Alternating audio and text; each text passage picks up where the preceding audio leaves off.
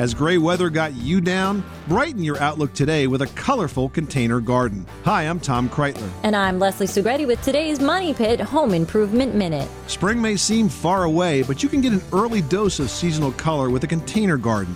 Start by choosing a strategic spot in your kitchen, foyer, or other sun filled sitting room. Assess the sun and shade patterns of your container garden's home to be, then shop your local nursery for plants to suit those conditions.